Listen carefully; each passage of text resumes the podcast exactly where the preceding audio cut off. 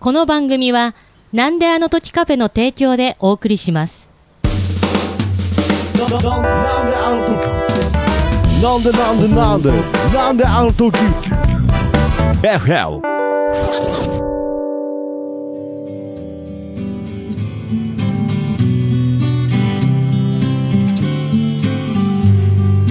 君の笑顔が素敵です。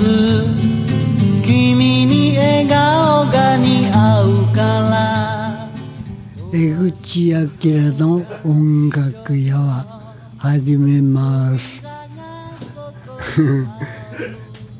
ちょっとあ忙しくはい、はい、ということで始まりましした、えー、ぐっちあきやの音楽屋はということで私、えーしアシスタントの奥増武史です。はい、すみません、ちょっとね、なんかだ哲五郎さんがいきなりなんか始まりますよっつったら急に動き出したんで。あ、ごめんなさい。ピック取ってきてた。あピックとあじゃあちょっとこちらのマイクの方に近づけてはい申し訳ないです改めまして今回ゲストの哲五郎さんですよろしくお願いします鉄五郎と言います。よろしくお願いいたします。もうおなじみですねえ、いやいやいや。はい、お世話になっておりなんまであのす。時カフェなんであの時 FM においてはやっぱりどうしてもおなじみ感が否めないですが、まあシンガーソングライター哲五郎さんが、ちょっと今回お話聞く前にですね、はい。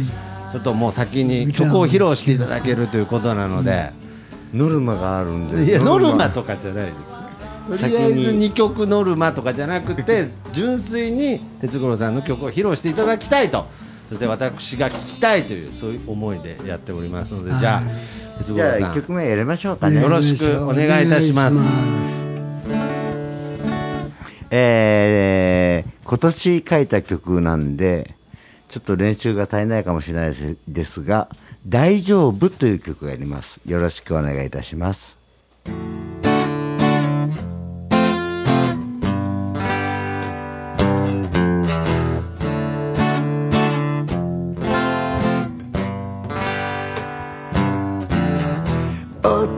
様光ってる意味もなく光ってるなんとなく楽しいなそんな気がする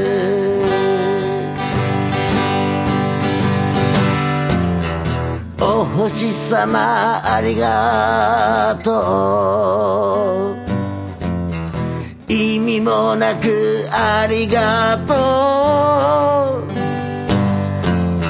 う。なんとなく嬉しいな。そんな気がする。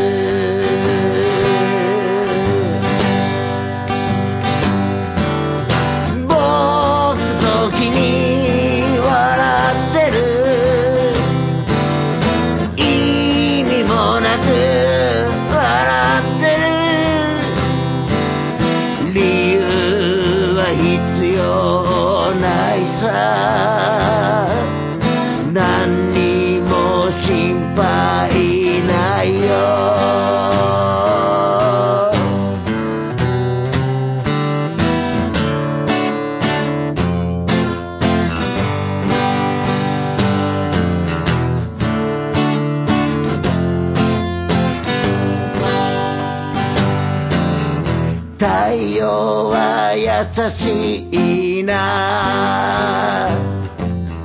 意味もなく優しいな。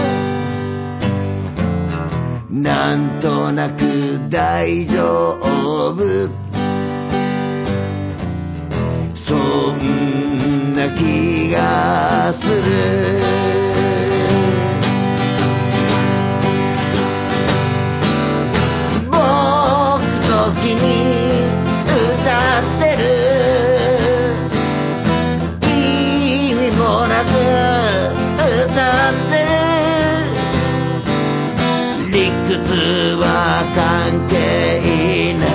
な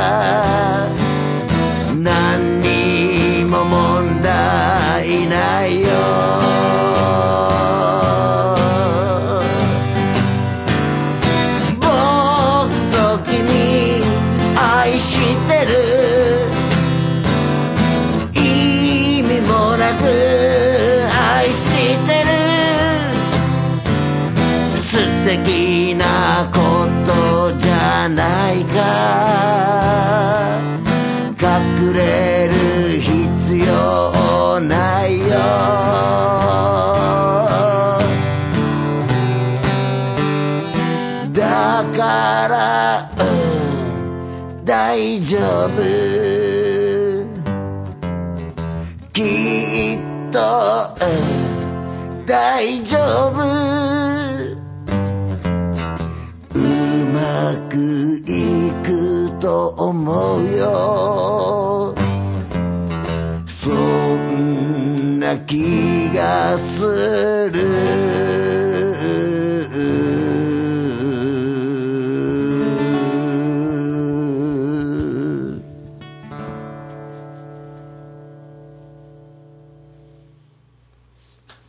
ありがとうございました。大丈夫という曲でした。はい、ありがとう。ありがとうございますみ。短かったねえ？短かった？いや、この、むちゃくちゃ頑張りましたよ。いや、頑張ったと。ああ。これは最、比較的最近作ら今れ。年、今年のね、新年あに書いてあるもう本当に最近作られた。いやだから約1年前。に約1年前ですけれど、まあ、そのきっと大丈夫ということで、はい。これはその誰に向けて大丈夫これね、と。あのー、1月ね、潰れちゃったんだけど、コロナで、はい。僕、ライブやるつもりではい。いたの、はい。でその時になんか新曲を書こうと思ってて、あーなるほど。はい。ほいで、ある一部の女性陣に、はい。俺、あんまり明るい曲がないんだけどって言ったら、明るい曲書きなって言われて、なるほど。言われ嫌がったなと思って、ん。でちょっと明るい曲を書いたら、はい。好評だったと。これ、歌詞がほとんど同じで、二2つ目のバージョンで、はい。で明るい曲を書いたら、はい。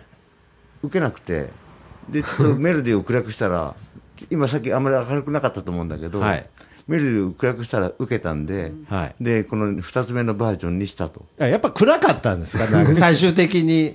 最終的に、いや、僕は明るい曲とも捉えれたんですけれど、そのね。歌詞はだからなんとか明るいけれど、そのちょっと、その。でもメロディーはなんかマイナーになっちゃったああ、なるほど。なんかそう言われると、なんかね、江口さん、明るいバージョンも聞きたくなりますけどね。もうできないです、忘れちゃいましいや、た。忘れちゃったんですか。ああ、なるほど。歌詞だけ残ってますけど。で、さっき言った、その大丈夫っていうのは、こう、誰に向けて。あこれはね、こはいの曲はね、まあ秘密じゃないんだけど、はい。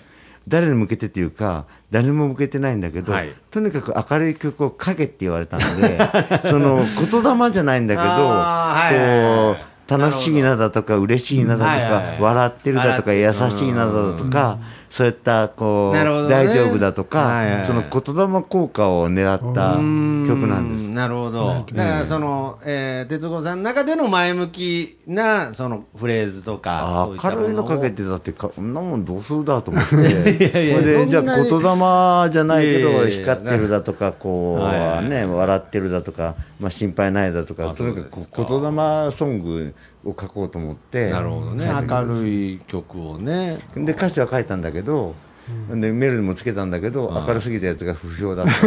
いや、どう 明るい曲を作れって言った周りの女性陣には聞かせたんです明るいバージョン。えしたらなんかやっぱ明るいと違うなって言われた。であのちょっとやや暗めの、ああのーにしたら、ことぶあのー言霊ソングの方が受けたんで、あーこっちのバージョンにしたといや、そっちが明るいの作れって言ったのに、みたいなね。ねねえ。いやいやなるほど。でも結局そのライブ潰れましたけどね。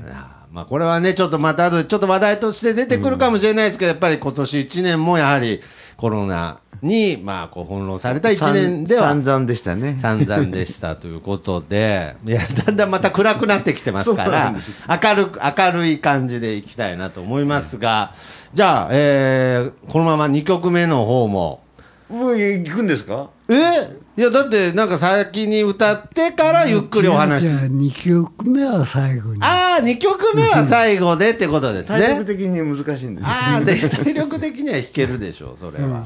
あ、そういうことですね。ごめんなさい。ということで、改めまして、えー今回、江口明の音楽会はゲスト、はい哲五郎さんです。お手柔らかによろしくお願いいたしいます。ということで、まあ。今度ね、はい。えー11月がはい。あのガラクというお店の1周年はい。で僕も行ってはい。歌うことになります。なるほど、はい。ということで、まあ、鉄五郎さんがね、えー経営する。11月の14日に、はい。にオープン。なるほど、まあ、でこれに、うん。ちょうど1年前そうの、ですねこれで1周年になるんだけど、はい。11月の14日にオープンして、はい。今度たまたま14日がに土日、はい。日曜日だったのかな、うん。日曜日かな？なるほど。うん、で、もう江口さんにお願いしたと。なるほど、まずこれに関しては、私、1年経ったのに、まだ行けてなくて、本当すいません、いや全然なんかはい、いいですいやもうぜずーっと行く気なんめちゃくちゃですけど、遠いんで。いや、むっちゃくちゃ遠いんですけどね。もう、三い。やけど、もう1年経ちましたか、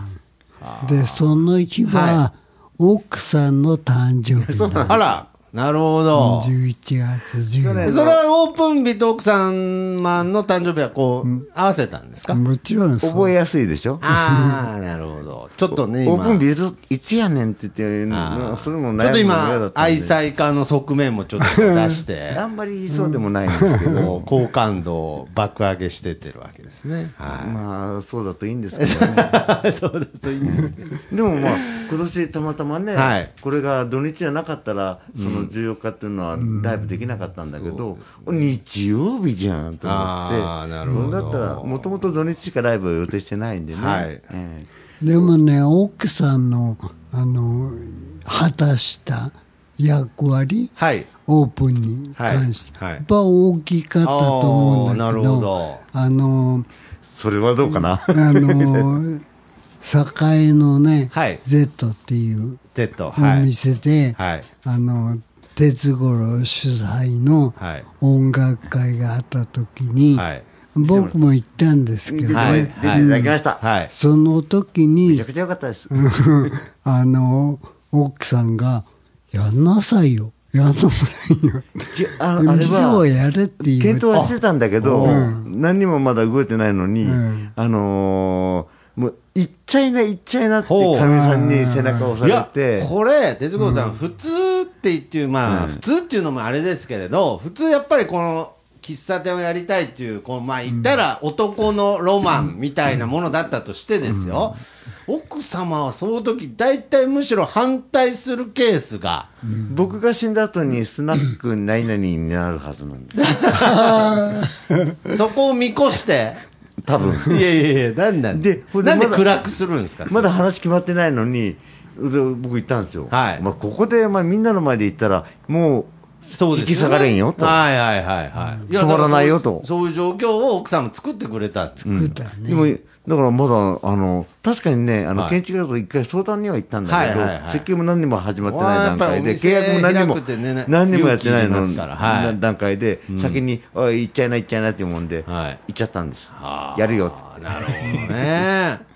で、もう、オープンしてとに1か年。く1年ね。いや、いやけど、これはやっぱりその1年。コロナと共な共に歩んできたこれや。っぱりあのー まあ僕もね、このなんであのカフェっていう場所を、まあね、あのやってたので、あれですけれど、なんかやっぱりその周りからする1年っていうのと、やっぱりその哲五郎さんの中での1年っていうのはまた違うものだと思うんですけれど、どうでしたか、この1年というのは？長かったですか？あっという間でしたか？まあ、という、まあ、っていうかね、まあ本当にコロナに振り回されちゃったんで、うまあ、11月にオープンしたら、12月にもう緊急事態宣言。ね確かに。それちょこっと開けてはまた緊急事態宣うん言。ようやく今落ち落ち着きがね、そうですね、見えてきたのかまたここかなってらちょっとこう、まあ、機返すじゃないですけれど、まあね、あとももう希望的観測でね、もう緊急事態宣言がね、はい。ないことを願って、そうですね、まあねけどやっぱりどこまで3日に一遍行っても、お祈りしてるんですけどね。いやいや。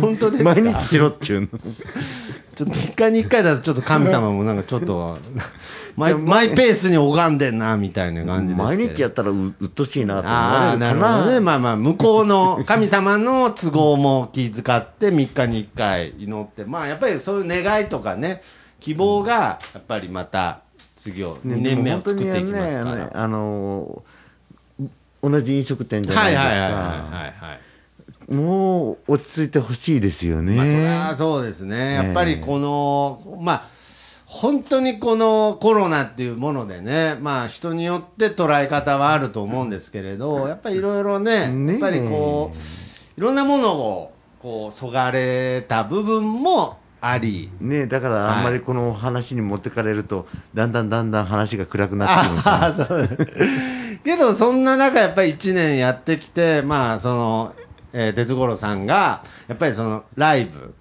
というものも開催して。してないんですいよやいやいやまあまあまあ。してないことはないじゃないですか。本当ね、あのうち、家庭の事情があって、はい。その緊急事態宣言中は、はい。あのライブはあのやめとくんなという、あーそのなるほどね。おかみ、はい。おかみの、おかみさんの、そうですね はい。その要望があってね。あったのでまあ最近はできてない。それはね事情がいろいろある。事情がいろいろあるんででも僕前にもやったよそうですよね。今度もやる。だから、あの、かみさん、あの、12月にやったやつ、あれ、かみさん内緒なんです。音楽仲間いやいや。いや、ええ。いや、ごめんなさい。ちょっと今、ここ、じゃあ、ちょっとバッサリ、バッサリ行かせていただきますけれど。ライブっていう形ではできないので、ああの、音楽仲間で、であの、お誕生日を、あら、お誕生日じゃないやああ、なるほどね。まあまあ、その時はライブじゃないですね。ライブじゃなく誕生日会。音楽仲間で寄りで、その時にハッピーバースデーを歌ったっていうことまあ、そういうことですよね。だからまあ、けど、その、オープンして、まあ、すぐの時はまだ緊急事態宣2言月じゃ。2月の時から誕生日会でやったんですよね。そうですね。で、うん けどまあそのオープンした直後はまだ緊急事態宣言も出てなくて、あ、だからライ1周年、ブね、ライブカカット、ット、オープン記念はいくつかやれた。そうですね、やれて、で、僕が、ごめんなさい、要するにこう言いたかったのは、やっぱりこの場所を作るということが、やっぱりすごいことだなという、やっぱりその、この僕もコロナで、やっぱりいろいろ心折られた部分があったので、そのボキボキですよ。そのさなか、いや、そのさなか、やっぱり今ですよ、この時代としては、リモートだとか、その、まあ、その、ステイホームっていうことが、やっぱりベースになりつつある中、やっぱり人が集まれる場所を提供する側っていうのは、やっぱりそういう場所を探し求めてる人たちはたくさんいると思いますし、だから、その、なんていうんですかね、この、逆に場所を少なくしていく人も増えてるんですよね。まあ、例えばその大きい大手のこう会社とかでもオフィスを縮小してってこうみんなこうなんていうんですかねネットワークでやっていくっていうところでやっぱりそのライブ直接人と会える場所があるっていうのは江口さんやっぱりこれは特にアーティストのあの前回のね、はい。ブライアンもあブライアン。そうはい。いう話をしてて、あのちょっと前にここでやったライブに参加してやっぱりはい。フェイストゥフェイス、うん。それはすごい良かったって言っててそういう人多いよね。うん。結構多いと思う。だからやっぱりこう議論ってなるとなんかそのこっちかこっちかっていうその二択になってしまうんですけれど僕はやっぱりこう常にやっぱりそのネットワークというものも大切にはなっていくけれどじゃあそれだけになってしまうのかっていう問題がやっぱり僕はあると思うのでやっぱり逆にじゃあリアルだけじゃなくて、まあ、両面があると思うんですけれどやっぱりそのリアルスペースっていうのがすごく僕は逆にキーポイントになってくると思うのでやっぱりこういうなんていうのさなかねにえ。そういう場所をこう作り出したっていう別に哲子さんも狙ってたわけではないとは思うんですけれどやっぱり何か哲子さんの宿命というかね何かこう狙ってなかったですね。狙ってなかったんだ。あえて、あえてとかではないと思いますよ。別に、あの、コロナがなければないで、本当に哲五郎さんも一番それが哲五郎さんにいいのも分かってるんですけれど、けどなんかこの、別に哲五郎さんがそのね、宿命を背負うわけじゃないんですけれど、そんな中でやっぱり哲五郎さんの画楽っていう場所があるっていうのは、やっぱりこうアーティストからすると、むちゃくちゃ希望だと思うんですよね。うちの喫茶店はね、はい本本来は普通の喫茶店で行くはずだったんです。はい。でもまあ、あのーいろんな方からこうライブのやれる設備をいただいちゃったもんですから、なるほど。あのーあと、うん名古屋の方では、お哲五郎がなんか、ライブハウス、ライブハウスじゃない、喫茶店だって言うそうですね。お誕生日会ができる場所がね。あの、はいはい。ライブのできる場所をやるぞっていう話が広がってったんで、うん。まあ、まあ、どのみち年に何回かはやろうとは思ってたんだけど、はいはい。そのライブをやるために作ったっていうよりは、本当にまあ最初は喫茶店。店を作りたかったんだけどそうですね、あのーライブもできるようにはしたと。はいはいはい。だからまあ、これはただの喫茶店っていう観点からしてもそうだと思うんですよね。やっぱりこのフェイストゥ、さっき江口さんが言ったフェイストゥフェイスで顔を見て直接、同じ空間の中でコミュニケーションを取るっていう場所が、ねえ。やっぱり必要だと思うんあですよ、ね。の今あのコロナの関係で、はい。その配信とかなんかでやられてみるとまあころももちろん。たくさんあってそういうのも発達してるとは思います。あの頑張って見えるお店もたくさんある、はい。ででも僕はねそれできあまりデジタルが得意じゃないっていうのもあるんだけれど、まあ、負け半分負け惜しみなんだけどいえいえいえいえ。音楽は生のライブが一番いい音がするんです。うん、そうですよね。生で聴いていただくのが一番多分楽しめると思うんです。そうです。コンピューターが発達してるんで、あのネットワークが発達してるんでね、はいい、ろんな方法はあるんだけど、はい生の音がいいですよ、皆さん。いいですよっていうね。ということは思いますね。はい。だからやっぱりこう、なんかそれを、なんか、新しくなっていかなきゃいけないとか、そういうことだけじゃなくて、やっぱ強く、そこの、その別に過去にこだわってるわけじゃなく、単純に生の音がいいですよっていう、この、ある種の一個の事実を、単純に伝えてく、強く伝えていかないと、ねはい。僕がね、ああるゆ、まあ、ポあのポピュラーな方のはい。ライブに、こう、実は豊田市、あんまり詳しいこと言っちゃうとあれなんだけど、はい。あの投げ銭ライブ出て、はい。あの来るということで、はい。あの聞き入ったアーティストがいて、はい。でレコードだと全然その声の凄さっていうの気づかなかったんだけど、はい。生で聞いてびっくりしました。ああ、なるほど。めちゃくちゃいい声しとるやんって。はいはいはい。声量もあるしって。めちゃくちゃびっくりしてやっぱレコードじゃ分かんないよわなっていうのがね。あの感じたですね。逆に言えば、その生のライブがあったからこそ、レコードで聴いた時の、その時の臨場感っていうものを、ね、レコードに投影して、また聴けたりっていう部分ですから、そうなんですよね、だから皆さんライブいいっすよライブいいっすよってね。うん。で、そのやっぱりライブをするためには、まあ、ガラクは、誰に向かってガ喋ってんでしょうね、は はい。ガラクは喫茶店ですけれど、やっぱりその、やっぱり場所。そういう意味ではねでとても名古屋から遠いんですよ1時間以上かかっちゃう場所なんで、うんあのもし名古屋にライブ行かれる方があるだったら、はいそのうちでも同じぐらいのレベルでライブができたら、うん交通費が浮きますよねなるほど。えーまあ、ちなみにガラクがあるのは、碧南。そうなんです。愛知県の碧南市ってて、碧南市。あのーなかなかね、地味な町なんですけれど、何も特別観光もなければ、あの、豊かな自然もなければ、あの、いやいやいや。トヨタのお膝元なんで、はい。まあ工業地帯は、なるほど。工業地帯はあります。うーん。工業地帯しかないから、いろんなことないんだけど、なかなかね、まあ、まあけどね、やっぱりその碧南に住まれてるアーティスト、まあ、この番組なんかで言うと、あの、天音ひいさんとかね。あ、そうそう、あれもね、はい。うん。あの、何を血迷ったか碧南に嫁いできちゃったんですけどね。だからまあやっぱりその地域、場所でしか生まれないこうエネルギーっていうのが、やっぱり絶対的にあると思うので、やっぱり僕はその自分もこう頑張ってきたっていう部分では、やはりこの哲五郎さんがすごいなと、はい、まあどこがですか？いや、すごいですよ、やっぱり。これは、やっぱりその場所を作っていくっていうのは、すごくエネルギーがいることだと思う。まあもちろん江口さんもね、ずっとプラスワンっていう場所を、こう、作ってきた方なので、まあそうですよね。そうですあね。ブラスは何年でしたっけ？えっ、とね、4 38年30まあぐらいかな。40年ですね、ほぼ。僕多分、あと38年生きてられない。プラスワンの記録抜けない。いや、わからないですよ。もう、科学が発達してますから、わかんないですよ。はい。あのー生きてるかもしれないですよ。ただ僕が死んだ後ね、はい名前は変え、きっとかみさんがなんか遊ぶんでしょうね。あ、スナックとしてね。スナックガラクとして。お前早く死ねって言われてますけ いや、なんでなんですか。ど、かみさんの方が儲かるって。なんでなんですか。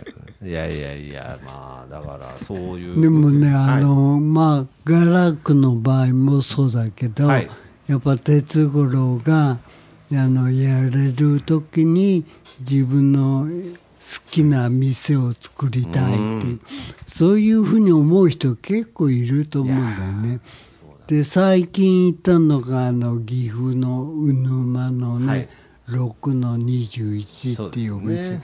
あそこも、あの、やっぱり病、マスター病気をしうてん、で、いつどうなっちゃうかわかんないから、生きてるうちにやれることやりたいって言って、作ったお店。やっぱ、僕も、あの、病気持ちです。はい。まあね、哲五郎さんも、まあ、お店をやられる前に、ちょっと病気をあの患われて、ががん持ちです。がん持ちということでね。あの治やっぱり療中です。そこで、やっぱり変わった価値観みたいなものってあったんですか？僕ね、はい。まああんま変な話だけど、親父の兄弟みんながんだったうんん、で。がん家がん系家系っていうのですね、いわゆる。だから、がんになったの全然びっくりしなくて。うん。でも、周りがびっくりしてくれて。はい。ほんで、あの死死ぬ前になんかやりたいことやりたいって言ったら、なんか適当なことが本当になってきちゃった。なるほど。ちなみに、その、まあね、ちょっとあんま細かく聞くのもあれなんですけど、が、んは、その、どこに、胃のがん。胃の胃がんですよね。うんまだ持ってんだよ。先生、キレキレ言うけど、はい僕これ話したくないって言って話さない。一緒に、っつって。これ、これのおかげで、こいつのおかげで今があるんだ。いや、え、それはじゃあ、えーっと、どういう今治療法でやられてあるのね、あの、薬だけ飲んである。、薬だけで？あの、1ヶ月半に1回ぐらい点滴受けるだけで、はで、なんか、副反応っていうのか、副作用っていうのか、何にもないんい。で。何にもないですよね。うん、それであの薬がきつくなったらかい、あのー体調的にはちなみにどうなんですか？全然問題ない、全然問題ない。うん、で、今でも検査すると、まだあるんですか？あるあるある。消えることないって言ってたから。え？消えることは消えることは、うん。だ大きくなってないってことですか、ね、多分そういうことだと思うでよくねあのーお前ステージどんだけだとかはいはい、まあありますよね、ステージなんとかと俺先生か。から聞いたことがない。あ、そうなんですか。そういうレベル。ど何ステージなんでしょうね。だから聞いたことないんです。はあ。言われたことがないんで。けど、その哲子さんはまあちょっと冗談ほのめかして言ってますけれど、やっぱりこれがあったから、今があある。ると思って、先生に「うーんキランキランキラン」はあ、これもまたちょっと、なんか、人それぞれの、まあ、その決断がある。お腹切れた方が多分いいと思うんですよ。はい。取っちゃった方が多分。はい。だけど、取っちゃうと、はいあのしばらくお店もできなければ音楽活動もできないじゃないですか。まあまあまあまあまあまあまあまでも、それよりもな、なんていうの、もっと、これはもう一つの自然の摂理じゃないけど、まあ、あ。はいはいはあのね、うん、なるほど。まあ、これも、い。まあ、うまく付き合っていこうかなってことですよね。ねえいや、僕、あまりにも哲五郎さん元気なので、元気です。いや、めちゃく、あのね、もちろんお病気になったっていうのは、あの周りから、お前医者に騙されてんじゃねえかって言って、いや、僕、だから、すっかりもう、あの、治療、完治したのかと思ってまあ、した。全然全然全然。治療中、治療中。治療中、うん。明るいですね。なんかかん感知しちむちゃくちゃ明るいですね。明るい、なんか時々便所で泣きますよ。本当？ないですいね。やいやいや、ちょっと、そんなこと言わないでください。僕も泣きそうになるじゃないですか。なんすか、その、たまたま、たまに便所で泣いてるとか。いや、あな泣かないですね。泣かないですか？いやーでも、だからといって特別明るいわけじゃなく、はいねふ普段通り普通の生活してますけどね。いやまあとにかく、まあ、今はまあね全部がうまくいくわけじゃないですけれど自分のやりたいという意思をねまあこの「ガラク」というお店でまあで表も、現して徳間さんもやっちゃってるじゃないですか。まあやっちゃってますけれどね。いや、けどやっぱり、あのー好きなことを。好きなことやってますけれど、やっぱりその先週のゲストに出た、えーブライアンさんとの話でもまたちょっとあれですけど、やっぱり常に自分に葉っぱをかけながら、なんか奮い立たせてるところがあるので、ちょっとでもなんかその自分の背中を押せない時期があると、やっぱりもうコロナにこう、ねえ。やられちゃうこともやっぱありますから、だからなんかもっとなんか戦うイメージじゃなくて、なんか今後はなんかもうちょっと自然に、なんか戦うんじゃなくてですね、なんかまあ、その、鉄五郎さんの一緒に共に行くじゃないですけれど、なんかそんなイメージが持てたらなとは思ってるので、僕ね、はい。あまりね、お店頑張ってないんですよ。いやだからそれそれもいや僕むしろいいんだと思うんです僕はなんかねあんまりにも臨時休業が多いんで、はい。この間、先輩が、はい。あの臨時休業中にあの訪ねてきて、はい。お前、体調悪いのか、全然、だからなんでしょうね。だからその自分がな自分のやりたいことをやるっていう部分で、なんか僕はなんか今ねやってるじゃないですかって言われたんですけどちょっとまだどこかこうなんかやれてたけど気づいたらやれてなかったっていうことになってたりする時もあるので、なんかその自分のペースというかなんか自分のスタイルっていうのをやっぱりもっと確立していかないとなっていうのはやっぱりこう今テーマなのでねどうですか？鉄五郎さんは確立してるじゃないいやいですか。やいやしてないんですよ。それはね。はい。いやまだまだ。そうなんですか？いや全然です。僕もあのトイレトイレでたまに泣いてますけども、はい。めちゃくちゃキャラ濃いじゃない。トイレで泣いてますということで。なるほどね。何の話になってるでもね、あはい。のーストレスないです。ああ 何を言っとるんじゃって。けど一回、あの、鉄五郎さんが言ってて、あの、喫茶店辞めてから、あの、白髪が減ったという。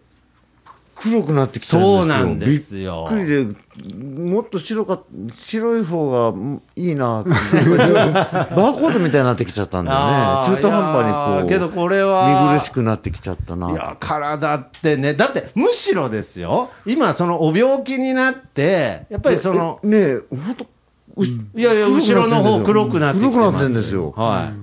こ黒くなかったんですよ。そうですよね。僕が初めて会った時、もっと真っ白で真っ白でしたもんねはいはいはいはどうしたらいいんでしょうね。い。いや、だからいいんですよ。だから、それはいいんですよ。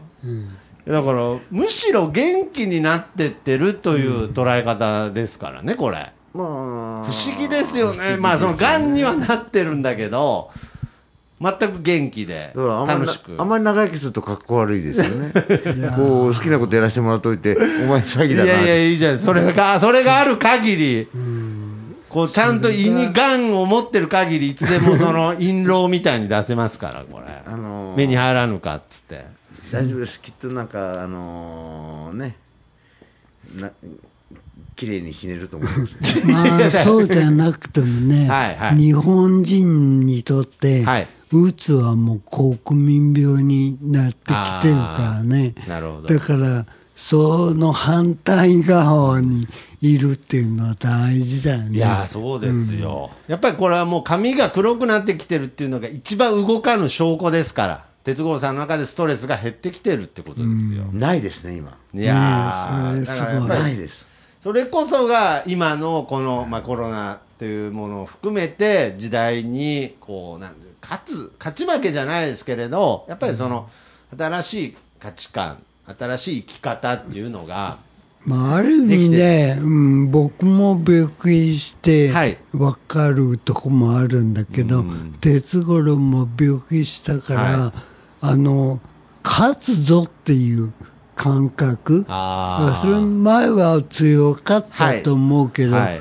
もう体どっかやられてると、はい。そうは思えない部分がねあるよね。だからもうしょうがないなって手放していくところ。あ、手放して、うん、それあがの勝つとか負けるじゃなくて、楽しみたいなっていうのはありますよね。そうなっていくん。だこれは身を委ねるっていう感じとはまたちょっと違うんですかね。どうなんですか、まあ近いと思うけど、うん。でもさっきの歌みたいに「大丈夫」っていうあの感じを自分にも何度も何度も言ってるうちにああそうか。もしれないこ言霊。狙った曲です。だからやっぱりそういうこうまあねあの先週のブラえジェームスさんかな、えー江口さんが、えー文化祭で演奏した自分のことが好きでいられますようにっていう歌とか、やっぱりそのああくまでもその自分をまあ大切にしてったりとか自分自身をこう見つめ直すなんかそういう。難しく考えてないんですけど。そういうことはね。そういうことですね。そういうことはね。あれ けどけどたまにトイレで泣いてる。そうなんです。ありがとうございます、じゃあ暗い曲をやっ思いて出すから。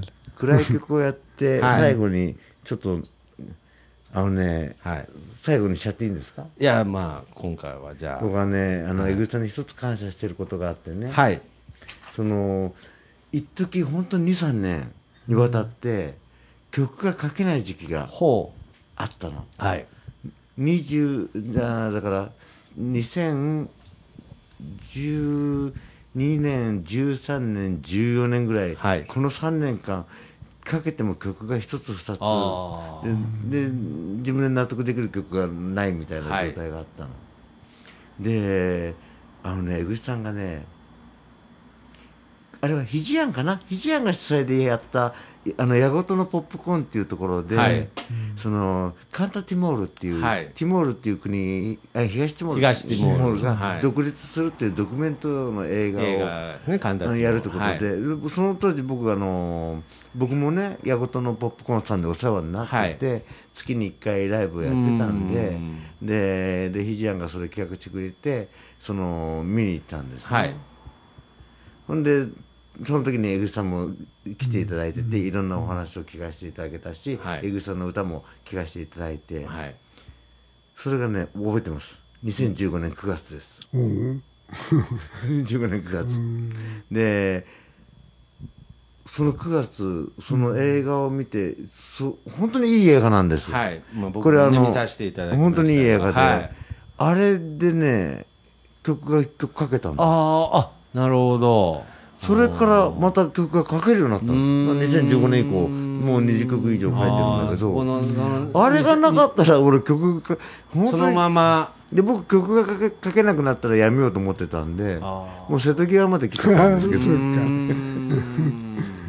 本当ここあの僕、ね年代ごとにこう曲が並んでるんだけど2012年13年14年2曲ずつぐらいしか書けてないんですよところが2010その秋から16年にかけてダダーッと曲が書けて。本当何順番にあるの？始まりありますすねごいねそれも。そんなふうに残ってるでそのその時にかけた曲はい。をうん。最後にやらせてもらおうかな、あなるほど、そのしばらくずっと書けなくて、その映画、映画でそして、まあ、映画で。そのライブで江口さんの歌を聴いて、まあ、その空間の中から自分の中で作れた曲、とってもいい映画で考えさせられちゃう、まあ、あんまり説明するとね自分の曲を説明するのも嫌なんだけど、はい。そのなんて言うんだろう。日本のこうそのティモールに関わり方インドネシアとティモールの、ね関係だったんだけど、その日本の立ち位置っていうのがなんかもうしょうがないのかなって思いつつも、ないいのかなって思いつつも、なんか複雑な気持ちになって書いた曲ですね。あれねあの、音楽映画の要素も大きいんです、はい、全明るいですよね音楽がそうそう20曲ぐらい使われてる映画の中でね。だからそうそもうそういう音楽を彼らは歌いつないだ。本当はその何年もあのあインドネシアの軍隊に攻め込まれててで街で楽器弾いたり歌ったりしたら殺されるような状況だった。それをあの隠れて音楽をつないで子供たちにまた伝えてっていうことを彼はずっとやってたの、それはやっぱすごいことだったな、今またアフガニスタンでねこの間も音楽歌ったからっていうんで殺されていた人もいたもんね。であれはまあ宗教的な意味もあるんだけどでもやっぱりあの逆に見れば音楽って強いんだなうん。あの人々の音楽を持たせると、あのコントロールしにくい、だからそれを奪おうとした、逆に見れば僕ら絶対奪われちゃいけないと思うんだよね。あのなんとなく自由を感じますよね、音楽って、自由と平等を感じます、うん。男、女関係ない、年、あ関係ない、若い年寄りも関係ない、ね。なん。かなんとなく自由だし、こうまあ、平等というか、うんあの、格差がないような気がしますよね。だからこれは本当大げさな意味じゃなくてね、そのガラクというお店が存在するという意味も、その音楽を奪われちゃいけないっていう、こういう時代で、そこまで深く考えてないね。深く考えないですけど、やっぱり図式としては自然とそういう形になってるんだと思います、やっぱりライブハウスっていう、ね、音楽をやるっていうことに対しての風当たりがある中でも、やっぱりその場所が存在するっていうことっていうのは、音楽をやっぱり止めてはいけないっていう、そういう思いで紡いでいってるんじゃないかなと。はいそんなあの大したこと考えてないです。まあけど、その、えーえーまた、ガラクっていうのはね、ちょっと説明するとね、わ我楽しいとか、うん我楽しむ、そうですね、我楽しむと書いて、ガラクですからね。はい。それ、そういう店なんです。わかります。じゃあ、深く考えてないということで。僕が楽しむためにある場所わかりました。人がどう思うか、わかりまし。そんなしたたこっちゃないみたいな。本当はね、人知れず、人知れず考え、もっと楽しんでねって思う。どんどんやってね。はい。じゃあ最後はね、はいちょっと暗い、暗くもないんだけど、はい今度は。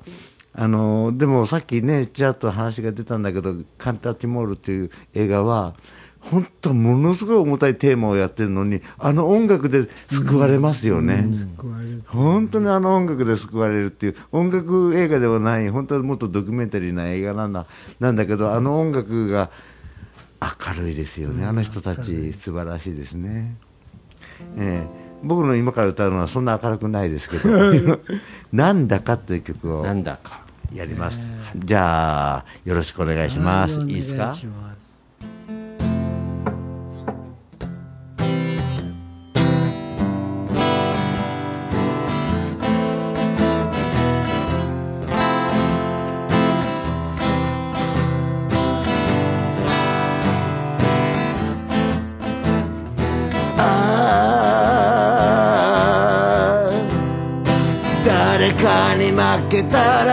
悔しいし人の不幸運を願ってる。お金はやっぱり必要でたくさんあったら嬉しいし美味しいご飯を食べたいし綺麗な女と遊びたい。足りないものを数えてるけれど埋めても埋めても減らないよ。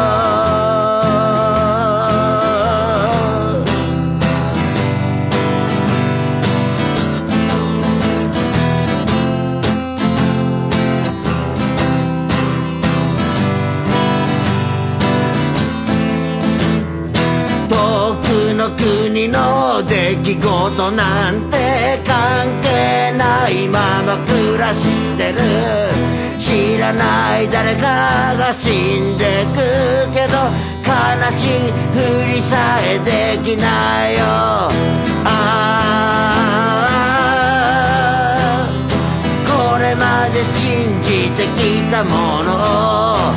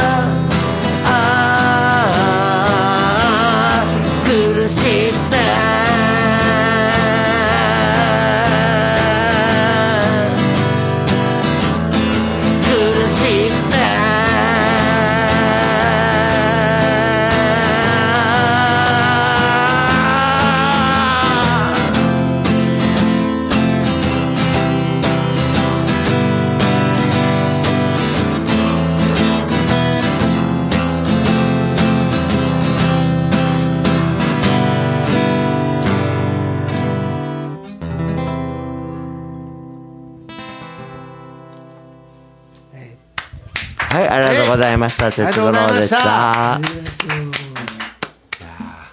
ということで、まあね、これがちょうどその、えー曲が書けなくてというタイミングの時に書けたこれもうそ、いわゆる即興っていうのかね。だあから、あの、1番、2番の、いわゆるワンコーラス、ツーコーラスの考え方がないんです。もう出てきたままなんで。なるほどそこからまた曲がし結構書けるようにうん、なりましたね。なってきたということで、何なんでしょうかね。うんなんかきっかけね、あるんだよね。でこれが本当に2015年の9月に書いた曲でそこから2016年の頭にかけて何曲書いたんだろうちょっと数えるのめんどくさいんで。数えれるっていうのがすごい。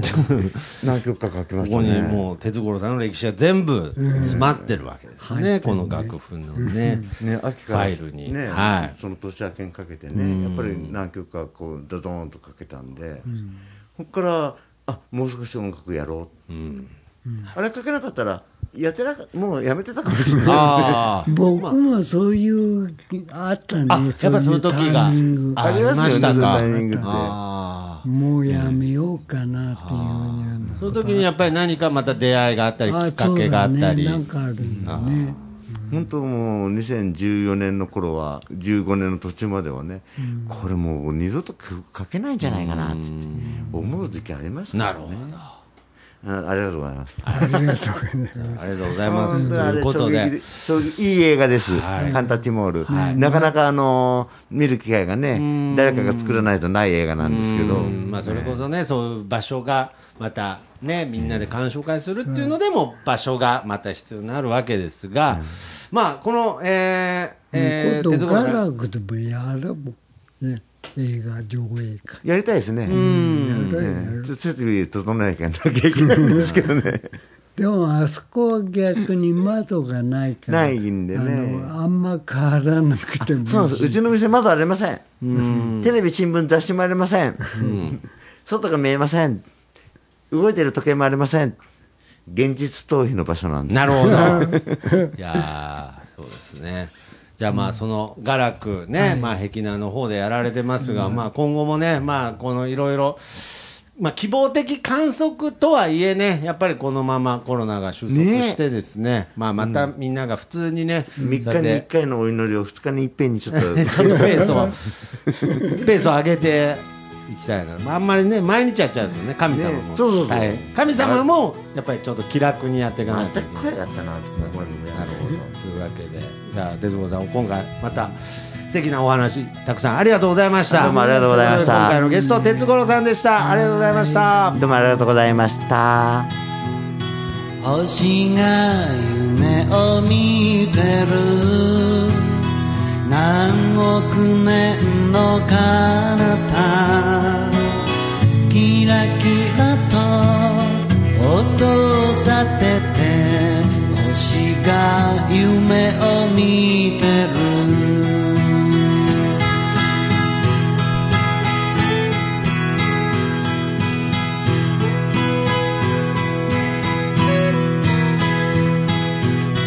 波が揺れているのは魚たちの狩り場。